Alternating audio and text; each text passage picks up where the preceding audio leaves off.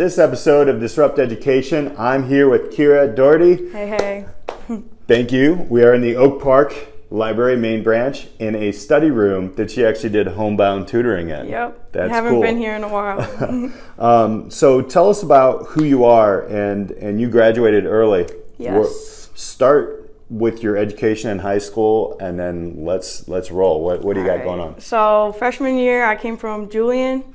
Uh, Julian was fun. I had a little too much fun at Julian. People kind of knew me for that when I came into high school, but Mm-hmm. I was able to make a lot of new friends, which was nice. Um, I was super excited. I'm dyslexic, so they placed me in classes based on my comprehension versus my reading. So I had all these like nice classes. We were reading good books. I was all excited.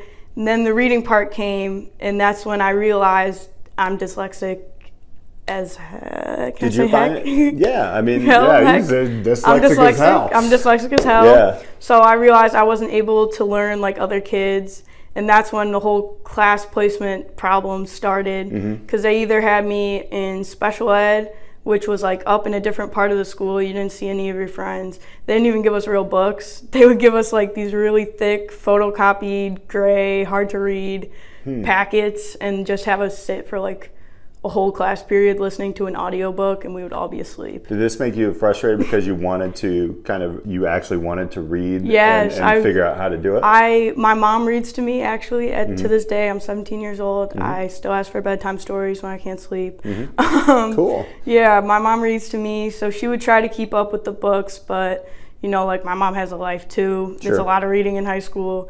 So I would listen to audiobooks, but I couldn't always find them. And for class materials, you're not going to find it on Audible, the packet your teacher gives you. So it was very, very difficult. right.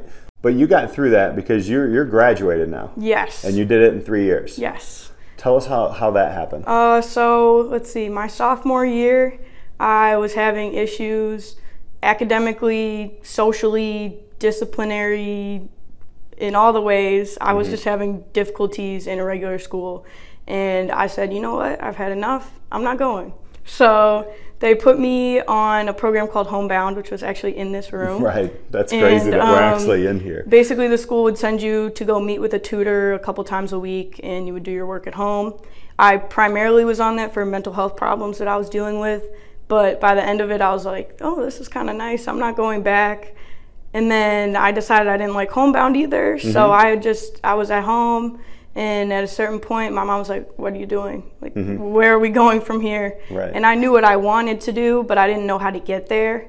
So they convinced me to try a new school, and I didn't know how I felt about it. I had heard things, good and bad, but I went in, I gave it a try, and I'm so glad I did. This school saved my life. Hmm. Um, it was a different school. It's how I think schools should be. Mm-hmm. And it was just a really great opportunity to kind of be on the forefront of what education is going to be like. So what what was it that you wanted to do um, that you, your mom was you didn't know how to get there at that time or is it is it what you're doing now? Yeah, so back in sophomore year, I had um, I had a DSLR camera. I didn't have a video camera yet, but I just loved taking pictures. I'd take pictures of my friends. I'll go into the city, take pictures of like graffiti and art that I thought was cool.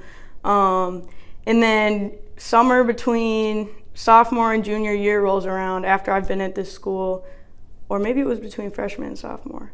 One summer, one of my friends, I have a lot of friends that started rapping because all of us are kind of similar. We went the more artistic way because school kind of it didn't interest us as academically. So most of my friends, we weren't wanting to be lawyers, doctors. We were wanting to be rappers, singers, artists, architects, uh, business management, uh, CEOs, like things like that that you don't necessarily need to go to school for to learn the skills you need. So I had a friend who was rapping, and he was like, "Hey, look, I know you take pictures. You think you can make me a music video?" And I, I always watch music videos because my favorite music video director is Cole Bennett, and I used to watch his videos all the time because I couldn't sleep. I would just watch them over and over again, and through that, I kind of found that to be like a passion of mine.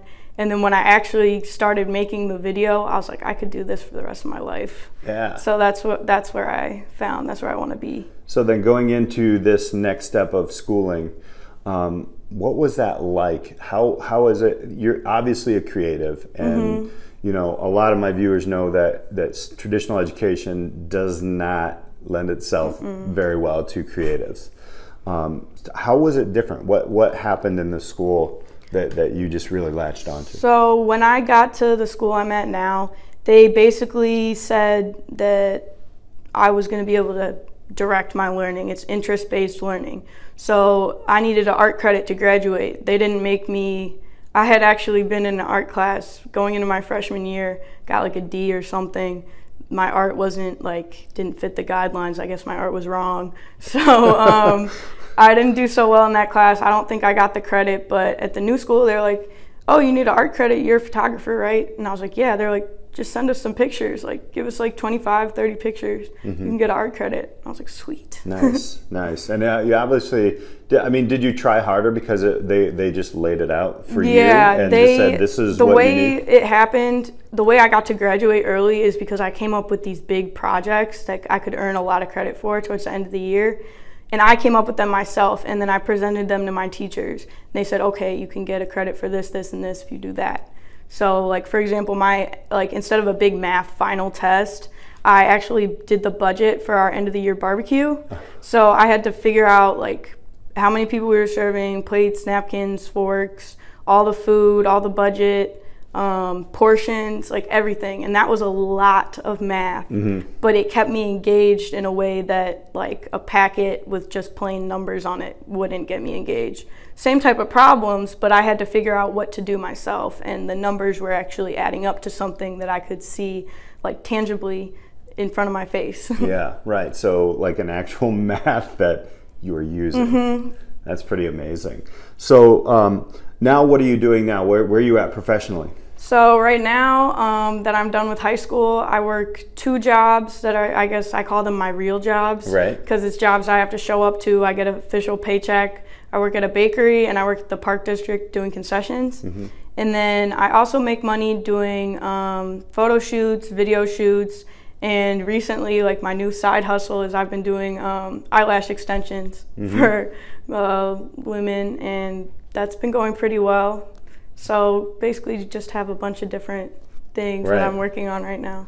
So let's go back then into schooling because it seems like one of the biggest pieces that I'm hearing is when you realized that you were dyslexic, um, there were some other things going on, um, and then it was almost like you were shoved in a corner. Did you feel like that? Yes, I I would have problems. Um, reading and that would cause me to get really irritated. So then i would start having problems with other students with mm-hmm. teachers all just because i felt like i was being like shoved into a box. Like i know that sounds like cliche and that's what your whole yeah. thing is about but i really was being shoved into a box. And even more literally they shoved me into a separate part of the school that i wasn't allowed to really leave. I guess they didn't want i felt like they didn't want me mixing with the other kids. Mm.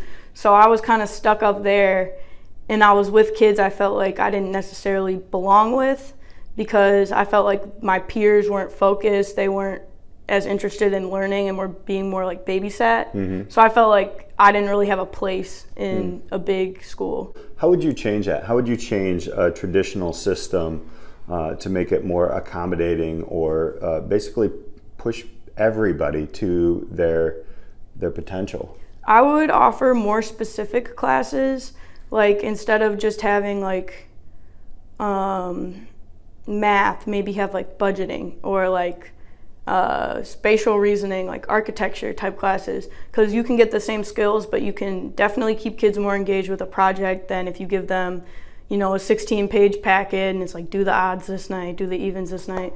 You're just looking at like, oh God, like how am I going to do this? so I think you can definitely get people engaged more with projects, which with that comes more specific classes. But then also, I would say teachers being open to kids not necessarily learning this way, and if they come to you and suggest one way, really be opening to open to listening to it because at the end of the day, it's not jail. Like you shouldn't have to do things one way or you're going to be punished. That's just that's not how school should be.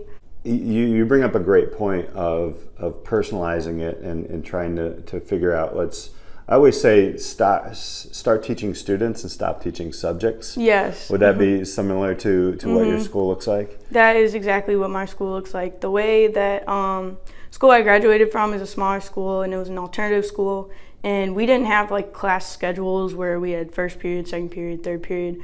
We had agendas, mm-hmm. which is our school was modeled after like the workplace. So we had agendas. When we didn't do what we were supposed to, we had write ups and when we got in trouble we didn't have detention we had unemployment. Oh, so wow. everything was set up like that and we would get little paychecks for doing our work and completing it and we would fill out timesheets. So it was really an interesting model for a school and i'd like to see more schools like that. But what i liked is you can kind of do everything on your own time so, say your math, you only have like 15 minutes of math work, you're not stuck in math for 40 minutes on your phone. Right, right. Nobody always learns the exact same mm-hmm. time limit. And then if I need more time when I do my reading, then I can dig into what my math time would have been if I was stuck in period blocks. Mm-hmm. Oh, that's fantastic. I love that model. Mm-hmm. I think I'm mm-hmm. going to build one. Why not? um, where can people find you? Um, like what do you mean? On Instagram or, uh, or Instagram, for, for, photo business or doing Instagram, some video I'm stuff? on Instagram at Keira Doe, K E E R A D O H. Mm-hmm. Um, mostly I'd say people contact me through Instagram, okay. and that's where I post most of my work. Awesome. Well, I'll put that up down here. Keira, thank you so mm-hmm. much. Your journey um, is so interesting to me because you you basically found what you wanted to do um, and you, you basically disrupted the system and made it your own. I did. So I really appreciate you. Great. Check her out on Instagram. Uh, we will see you next time on Disrupt Education.